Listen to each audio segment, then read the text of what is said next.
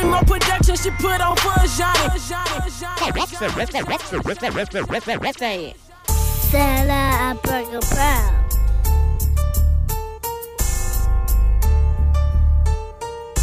In this big city, I want them to mention me. Talk your shit, Bree. Okay, you guys, we are here with Brittany Russell and Tamron Stovall. Would you guys like to introduce yourselves to the people? Uh, sure. I'm Tamron Stovall. I work at uh, Charles Rice Learning Center, teach fourth grade math, and I also um, help uh, to run the Dallas Prestige Group, which is located at Charles Rice Elementary in South Dallas also. I am Brittany Russell. I teach third grade at St. Anthony Academy. Okay, you guys, so today we are going to speak about education.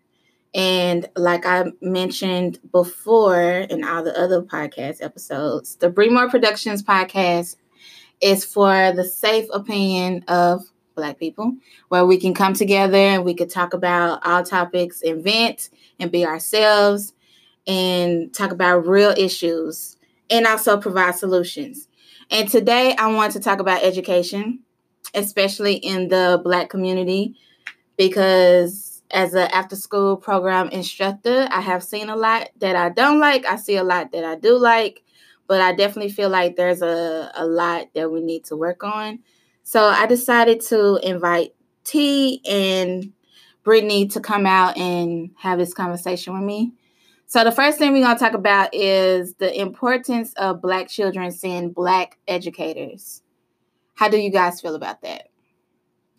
I mean, of course, that's something that is major because they need to see Black people in those roles and they need people who they can identify with as well. You know, I, I don't really think that as a young child, that you will receive information really well from a person who can identify with the things you can identify with. And that's another thing with the curriculum, too. The curriculum, I mean, it'll have different words in there that a lot of Black children aren't exposed to. It'll have different circumstances that Black children aren't exposed to.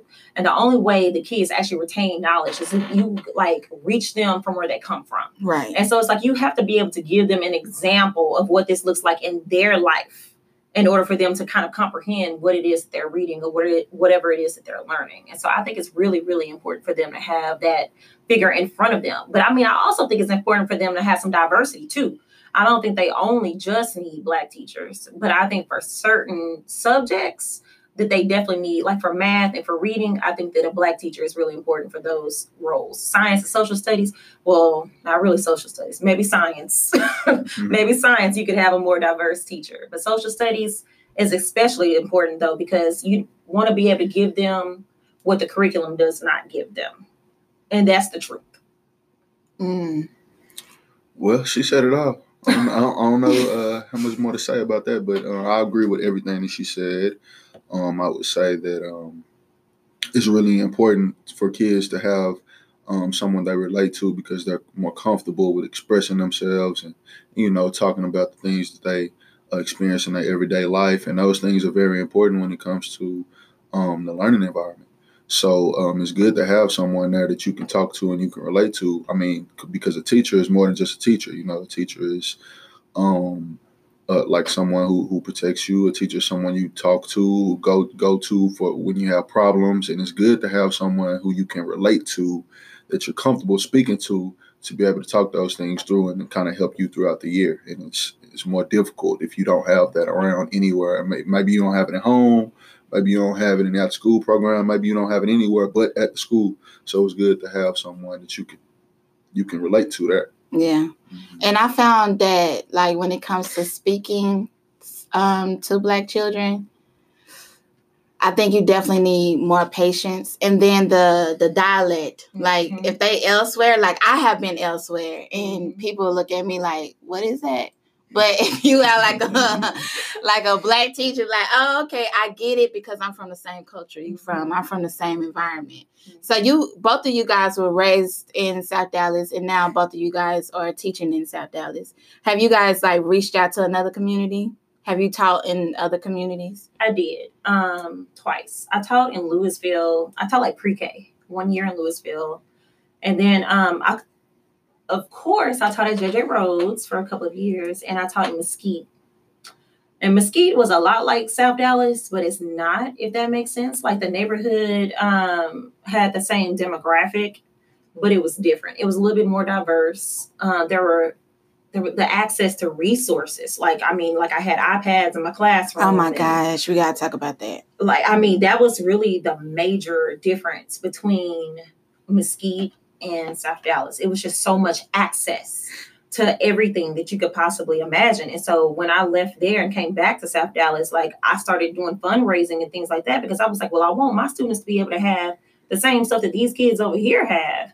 And so I mean really it wasn't a difference in the culture, so to speak, between Mesquite and South Dallas, but the access to the resources definitely was different.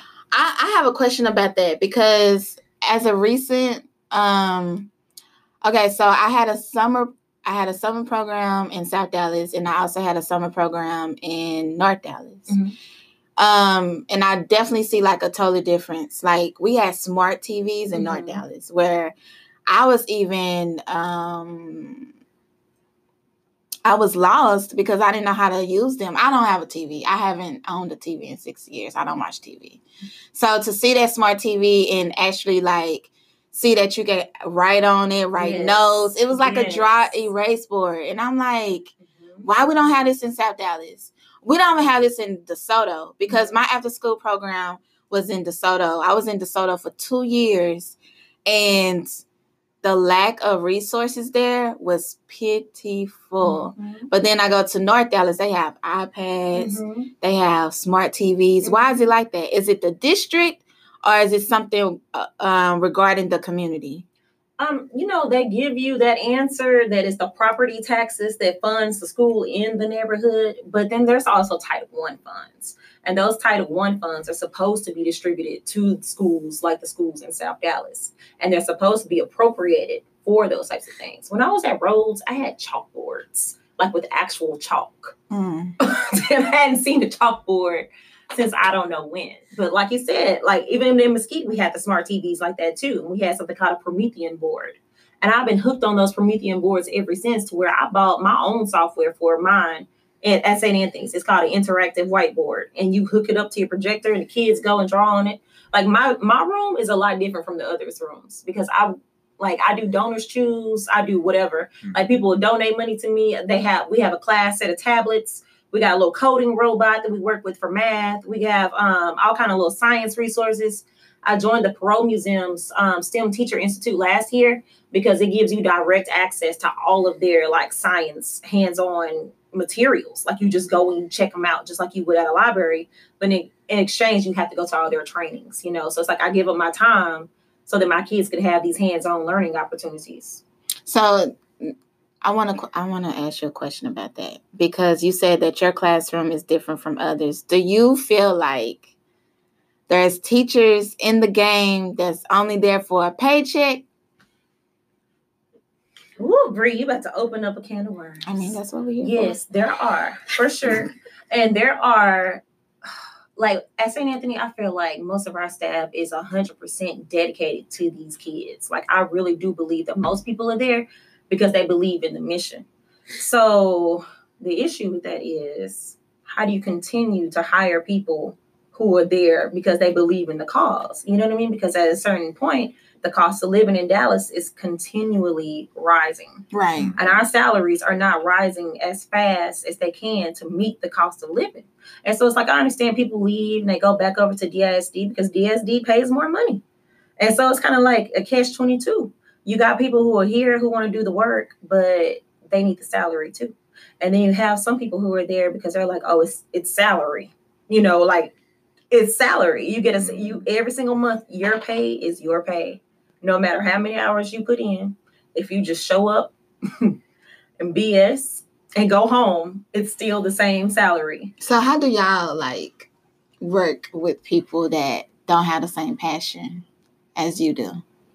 I don't. Um, I don't. I, I haven't experienced a lot of that, but I have seen some. You know, I see a couple of teachers that come in and out. You know, then one two years and be out of there. But in my school, um, obviously, I I teach at the school that I I went to, which is a blessing.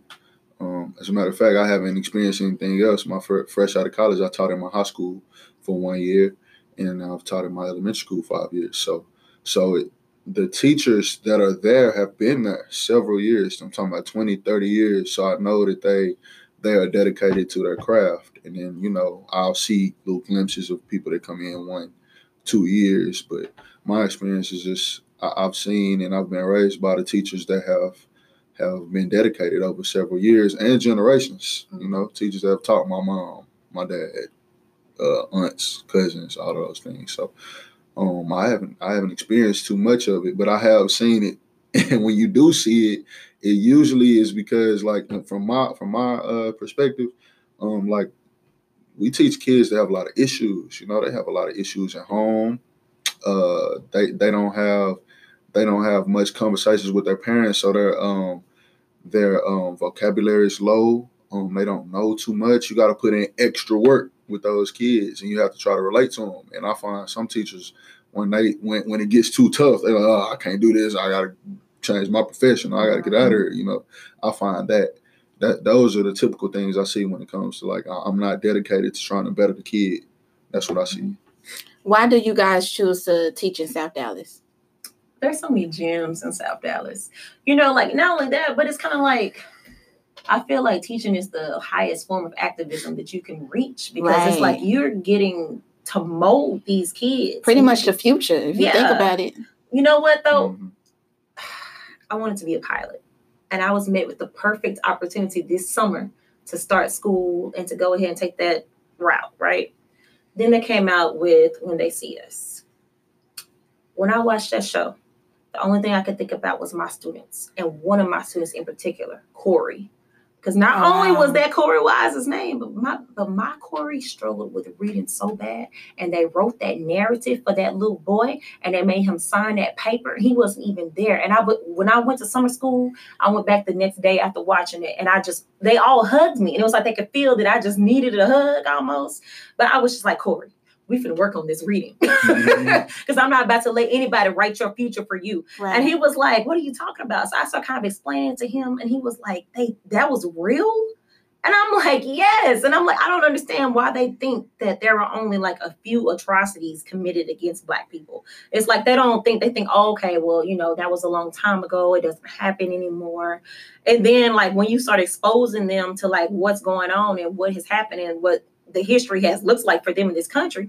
Like I kept telling my students all year long, we have so much to prove. We have people who talk negatively on us. We have people who talk down against y'all, and you have so much to prove to prove them wrong. My my little boy Corey passed that STAAR reading this year. Oh wow. You know, and I was just mm-hmm. like, even like other people in the school who have written him off, I'm like, come on, I need you to act right. Cause I, I can't be the only person who knows you a good kid. Right. right. I can't be the only person. So you gotta represent me better. And I mean, like he has changed so much, you know, just from being loved properly. And so like I just really feel like like I, you feel needed in that position. Cause it's kind of like, yeah, you might want to go off and do something else. But like for the greater good. It's kind of like you're doing God's work when you right. work in this type of situation. My uh my perspective uh is is similar but a little different because being that I'm a man, um, being raised in South Dallas, we didn't we didn't have a lot of professional men to look up to, um, especially in the school system because we had a lot of extra mamas up there. You know, it was all women, especially at elementary level. Get up to um, middle school level, you see a little bit of more men sprinkled in there high school, but most of them are coaches. Right. Most men are all coaches.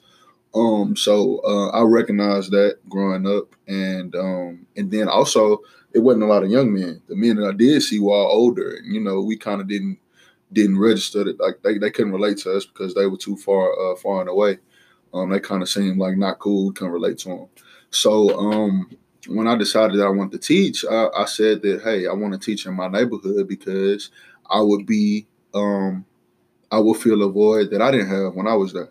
Um, I didn't have a young man to to look up to as a teacher or someone I could see every day that I can see professional, that I could see dressed professionally but not make it look weird. uh, that I could uh, just kind of relate to and talk to, and somebody I could just kind of look up to. You know, I didn't have that, so I said, well, um, I want to go back to my neighborhood and fill that void. You know, high school level, elementary level, and try to establish those things for the boys. I mean, I know the, the girls see a lot of that, but but our boys really don't ever see that. So they don't know what it looks like, and you need to be able to talk to it, see it, feel it, touch it, all of that. You need to be able to see what that is so that you can um kind of have something to model yourself after. You don't have to be like it, but you know, just kind of have an idea of what yeah, what be. it is. Yeah. You know, that's all. I'm glad you said that because I feel like little black girls are prepared for what's next. Cause I compare myself to my brother all the time. Like my mom was harder on me than she was him, and I didn't understand that. It used to frustrate me. But now I see like, you know, business comes natural to me because she used to take me with her to her jobs, and I end up doing this and doing that. And my brother, the only good examples he really had, and I'm just being honest, was street dudes. He didn't really have that that professional figure that you that you're speaking of that actually like, you know, was a teacher and actually cared and actually took our time to get to know him, unless it was a coach. Mhm. But you get, are you playing a sport for me? It's different. It's definitely different. Like I want you to play football because you're good, so I'm Uh-huh. gonna make sure you straight. Mhm. But even with that, it's like I don't know. Like I feel like some of these uh, football players are just passed along because of the sport. They want them to play. So you might have somebody else doing your homework, or you might have a teacher that be like, you know what, don't worry about the assignment because I know you had a game or something, which is not Yeah. fair. So I'm glad you touched that because that is very like prominent in our community. very much. Yeah.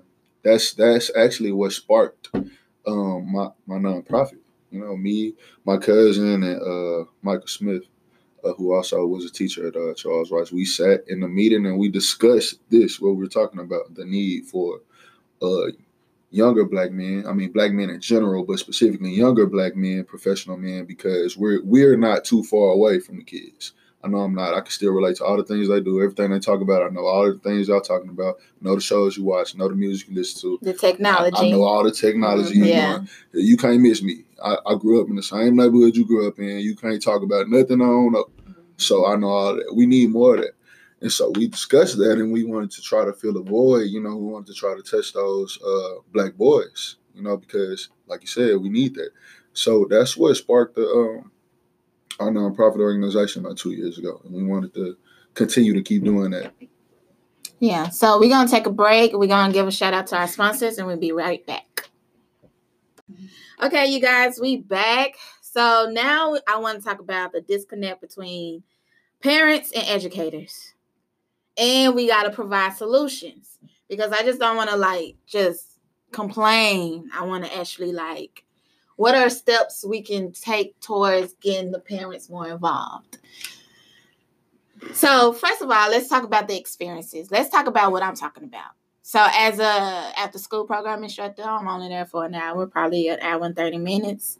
And uh, I reached out to a few parents about because I like interactive things. Like I don't, I'm teaching the kids different aspects of fashion. So it gets to the point I'm like, okay, can we get out the classroom? Can we actually go to a museum or go to a fashion show?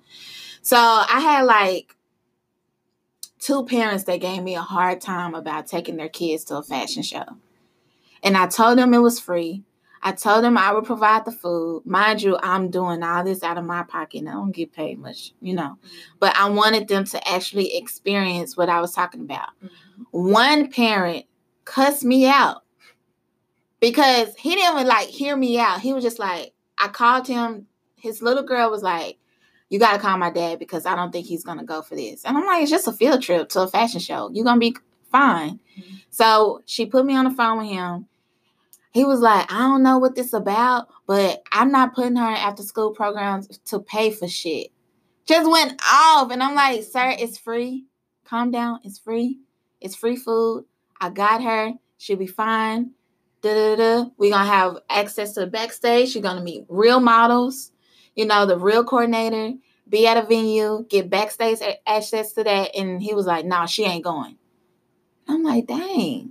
So I could just imagine like the disconnect between teachers Mhm. and y'all there for like what eight hours Mhm. and parents and i'm like it was so difficult for my parents to get involved like even when i we recreated the fashion show for the girls to present their garments at the end of the school year none of the parents showed up it was just us and the models and we just kept going you know like so what are your experiences of parents and your classroom want to go first as mine's lengthy okay. Um, well, my my biggest pet peeve, like, like I love those parents who are who who care about their kids. You yes. know, who who who call and check on the kids. Who yes. who are who are interactive with the with the uh, teacher mm-hmm. because one of my biggest pet peeves is when I haven't seen the parent the whole the year. The whole year, and then at the end of the year, you want to come up here and asking me questions. I don't know how you go a whole year without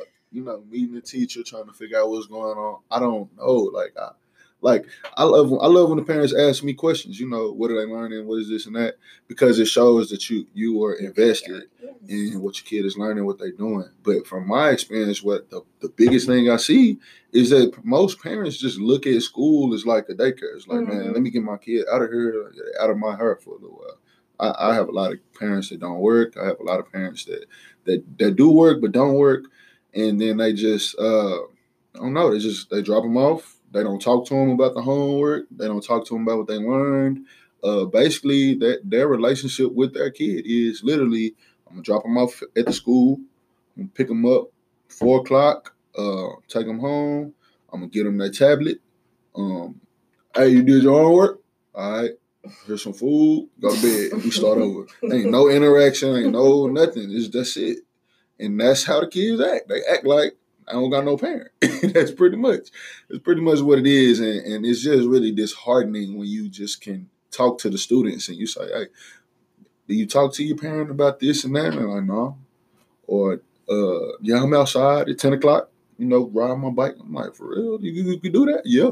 Mm-hmm. Uh, where your mom at? I don't know. You know, mm-hmm. doing whatever. I'm like, man, you know, it, it's just disheartening when you just think about the parents that are not as invested in what's happening in their own kids' life, and the teachers are being the most people that they got. You know, like I care about you the most. I'm talking to you. I'm trying to figure out what's going on, and it's just like I can't be your parent though. You know, yeah. it's a totally different level. You know, you can't be their parent, but I don't know. It's just really it's tough. So my experiences have varied. When I was in Louisville, I mean, those parents were uh, above and beyond. You know, like they were like, whatever you need for your classroom, let me know. If you need anything, let me know. I mean, they were just like really hands on. They wanted me to like be successful. They wanted the kids to be successful. Like it was just crazy. Then I came over to Rhoads right after that. And then it was like night and day. Yeah. So half of my kids' parents in that class, I'm actually still in communication with, and all those kids are going to fifth grade now. You know, like this was kindergarten.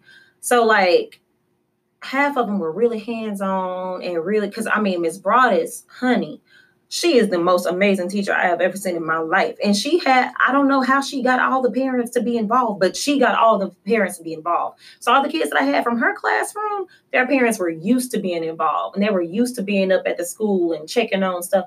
And they probably still like that to this day with their kids but I mean, it started in pre-K. Like she got them out and she got them involved, and she'd do her own things and kind of have them come up to the school for their programs and things like that. And I mean, she really sparked that initiative with that group of parents. But then half of them, half of them, I wanted to adopt because it was like madness at home. You know, like I had one little girl. She didn't know who her daddy was. Mama was on drugs somewhere. Grandma was raising her. Well, her grandma was the same age as my grandma you know oh, and so wow. like she's old and she came to school one day and i remember she was just like i don't know what to do and this and the other and i was like i got her. Don't worry. And that baby was like my project for that year. Like i'd make sure she had shoes and she had clothes for the weekend because you know we had uniforms and things like that. But she'd be like can i take some food home for my grandma for my brother? You sure can you know, like go ahead, take some snacks home, take some stuff. I'll save stuff from breakfast for her because we did breakfast in the classroom. Mm-hmm. I'll save stuff from her. Go ahead, take it home for your grandma, baby. And then like I can't even get into all the personal stories, but let's just say half of them, it was just kind of like, I don't know what to do with this kid, you know. And I had one little boy's daddy admit to me, and this is what really broke my heart. This man told me in front of his child, because the little boy was, oh my God, he was always in trouble. And this really made me look at him differently from that. I like this little boy got kicked off the school bus, he get kicked off the cafeteria, he been kicked out of specials, like he can't go back to uh, you know, art class anymore, but Miss Jenkins was old school, so he could come back to music because she was gonna be able to handle him. But like she was at the point where like the principal principal be walking down the hallway and come in my classroom and look at him and be like, "Hey, stop! What are you doing? Like you're in school. You got to calm down." Because like he was just so out of control. And so like his mom would come up to the school just about every day, and then finally his dad came up there. The little boy was like night and day.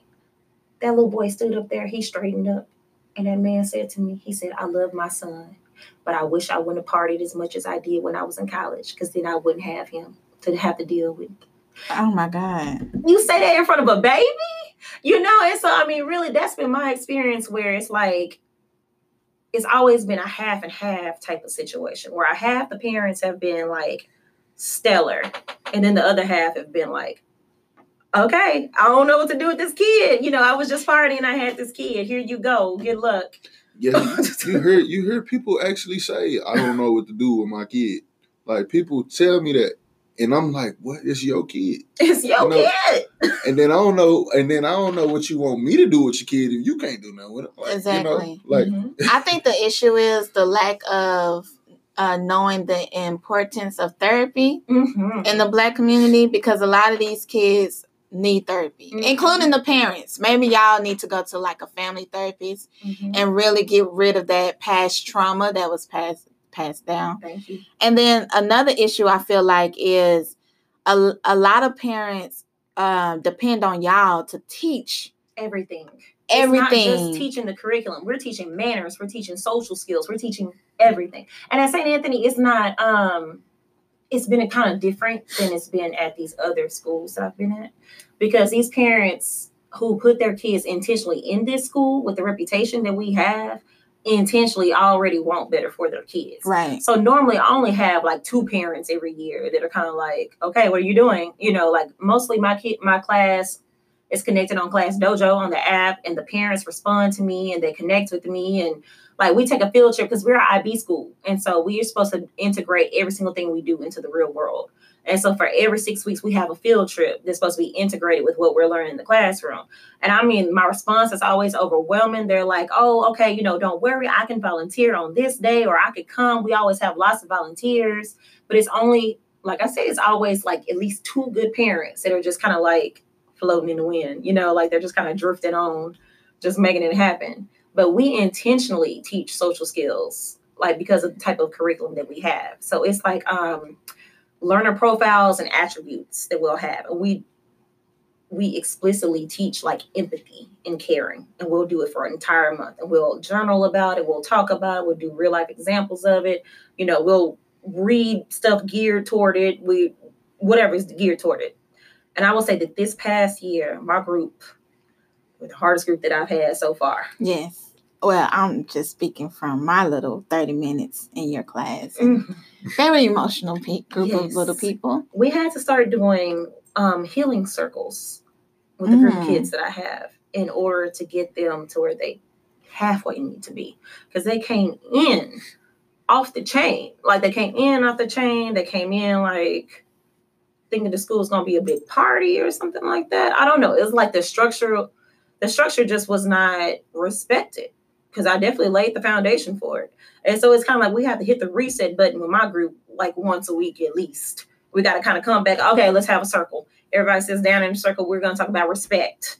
And so then we all go around and we talk about respect and things like that. Okay, well, name a moment that you were respectful. Well, name a moment that you were disrespected. How did you feel and how did you react? You know, and so then with kids, like, take it there. I know I'm off topic. I'm so off topic. No, you good. but when they take it there to where they have to put themselves in the shoes, like one of the hardest things for my group this past year, I made them give compliments to people they did not like.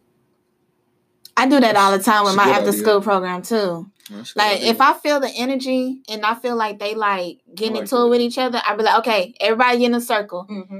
Tell Erica why you don't tell Erica what you love about Mm-hmm.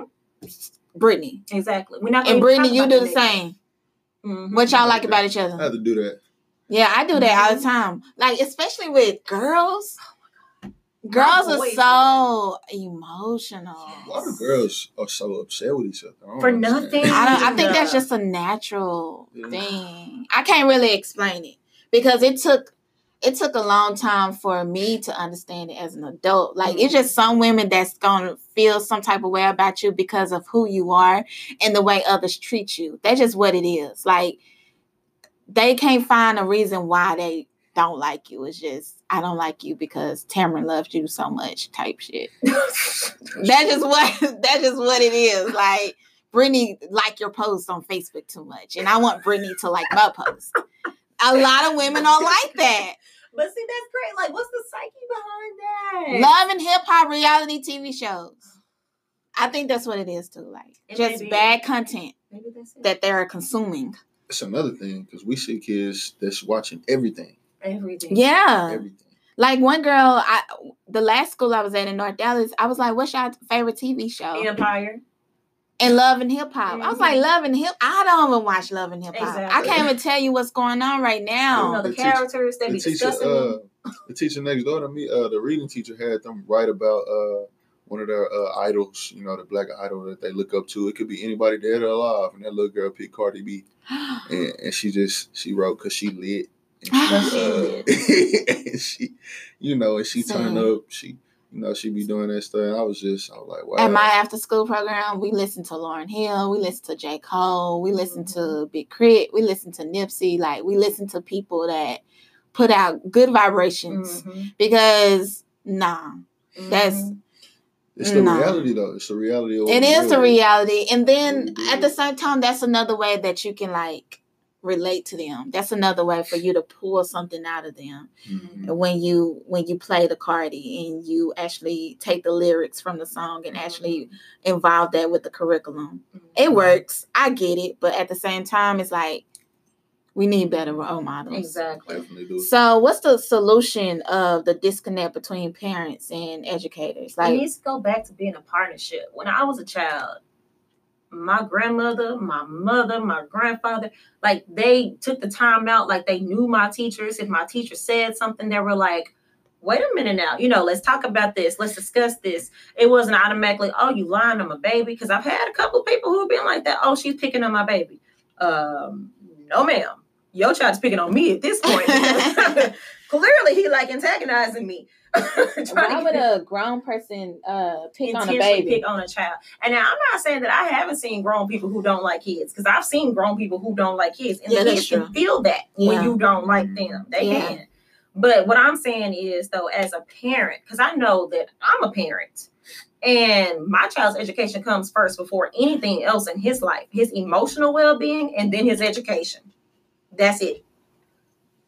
So I need to work with you, Miss Teacher Lady, who knows all the first grade and second grade TEKS, whatever grade my child is in, because you the person who's the expert in that field. You're the person who understands what my child needs to know in order to get where he needs to go, in order to progress on to the next level. So no, I'm not going to come to the school trying to fight you.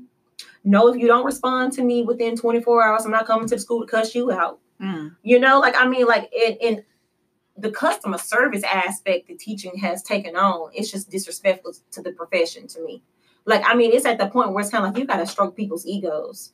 No, ma'am, I am your child's partner. I am your child. I am your partner. We're in this together.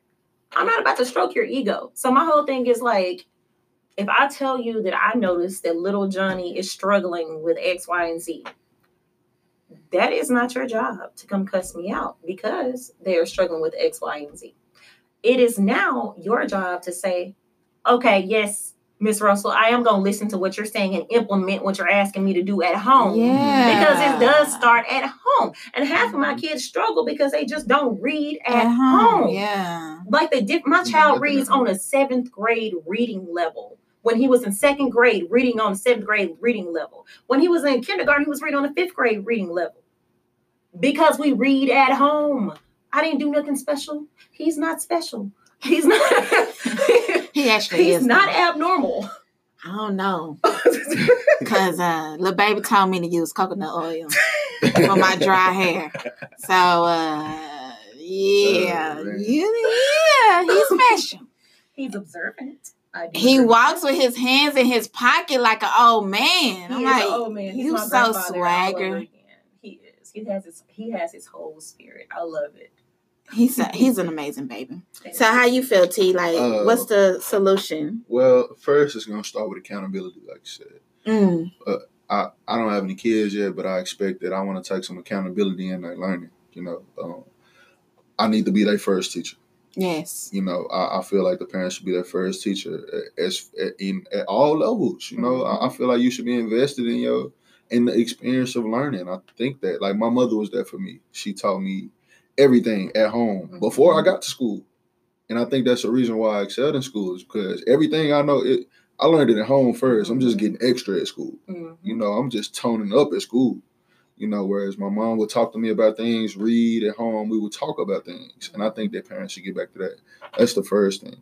Um, the second thing is, um, like Brittany said, I think the, the teacher and parent need to have a, you know, a better cohesiveness in, as far as their relationship goes.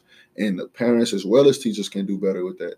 Um, like uh, the t- the teachers could do uh, better with reaching out to the parents because I know some teachers who don't reach out to any parents and the parents can do uh, better with making themselves just seen. If you just seen, that helps. Because, I, like I said, I've had parents where I haven't seen them, but I dropped your kid off at home. You know, I haven't seen the parent. Um, Oh wow. yeah, seriously, I've I've Mhm. I've had um I've had students who who d- don't miss three days, and I'm and then they come back. I'm like, what's going on? They're like, um, I woke up late and my mom ain't take me to school. And I say, well, hey, you know, if you late for school, if you can't, I'll give you my number. You can't get to school, I'm coming to pick you up. You know, that's just how they go. In, in my class, you know, we I'm we gonna work out whatever situation it is. We're gonna make sure you you are taken care of, you know. And so the parent and teacher relationship can be a lot better if the parent makes themselves seen, available sometimes, you know, where it's like, hey, shoot me a text or a call. What the the communication just has to be better. That that part. Mhm. Um, the next part is I think that the districts or um, you know, as a whole can do a better with inviting parents to uh, you know, to to have more activities in the schools. You know, some type of parental involvement uh as a as a district, you know, or individual schools where we can have more parent involvement, like maybe just once a six weeks or or uh, twice a six weeks, something like that. Just where the parents are like, hey, we all gonna go. It could be like an event. All the Yeah. parents link up, like, hey, we going to school to do this this day, you know, Mhm. and it'll it'll cause it'll, it'll create a, a a better atmosphere for teachers and and uh, parents, and I think it'll build the relationships up more. Um, if we can do all those three things, and I think that uh, moving forward, it can help everybody. You know, I agree with that because we do that in St. Anthony. We do um a parent resource academy, so they call it pray meetings. Mhm. And so it, I mean, it's literally just that. It's like you, the parents come out. It's not like the parent conference or anything like that. We're not here to discuss any progress or nothing Right. like that. We just here. We're getting together. And like I said, at St. Anthony, it's been a lot different than it has been in other schools. Like we may have a couple of kids there whose parents are just kind of like going off the deep end. But for the most part, most of our parents really do like ClassDojo. I do everything on dojo. Like I'll post the homework for the day. I post what we're learning about for the agenda for the week if we go and do something for a, field trip, you know, it's it looks like Instagram almost because you could post like the pictures Yeah, and you could do goes like that. messages and things like that. But I mean, like really and truly, like Seesaw, that's another really good app because the kids can like video record their work on their tablets in the classroom, and then they can post it to like into the. It's more accountability for it.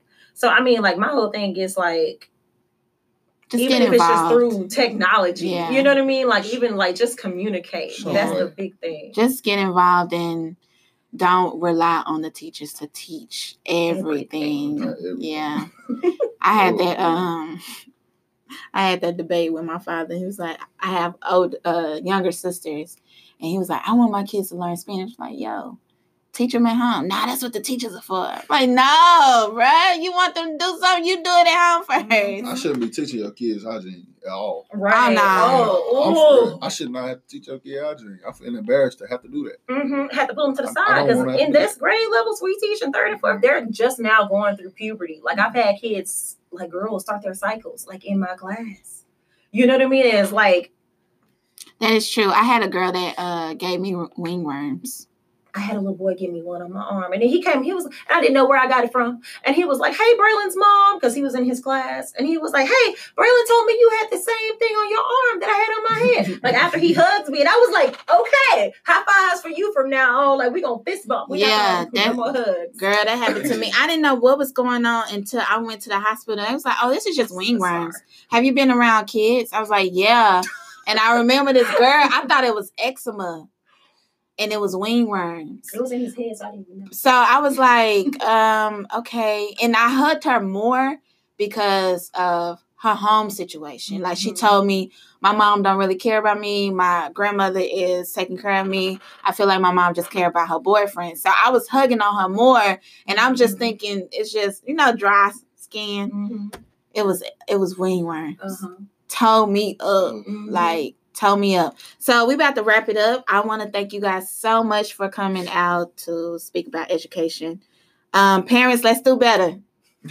Please. Like even when it comes to like after school programs too, like if you're gonna put your child in the after school program, be involved in that too. Like please, that helps everybody out. Mhm. It's like a, a village. Can we get back to the village? The village, Yeah. Because right? I was raised in a village. Right. Mhm. So we definitely need to get back to the village and don't just look at um, school as a daycare. Ajani is just uh, he's in pre K three, but he'll be in pre K four, and they told us this is not a daycare. Mhm. Like we have to be involved, we have to volunteer. Mhm. But the type of parents we are, we want to be involved anyways, because exactly. Ajani have never been anywhere but with me, so I was very protective anyways. But still, you know, everybody please just do your part as a parent and as an educator.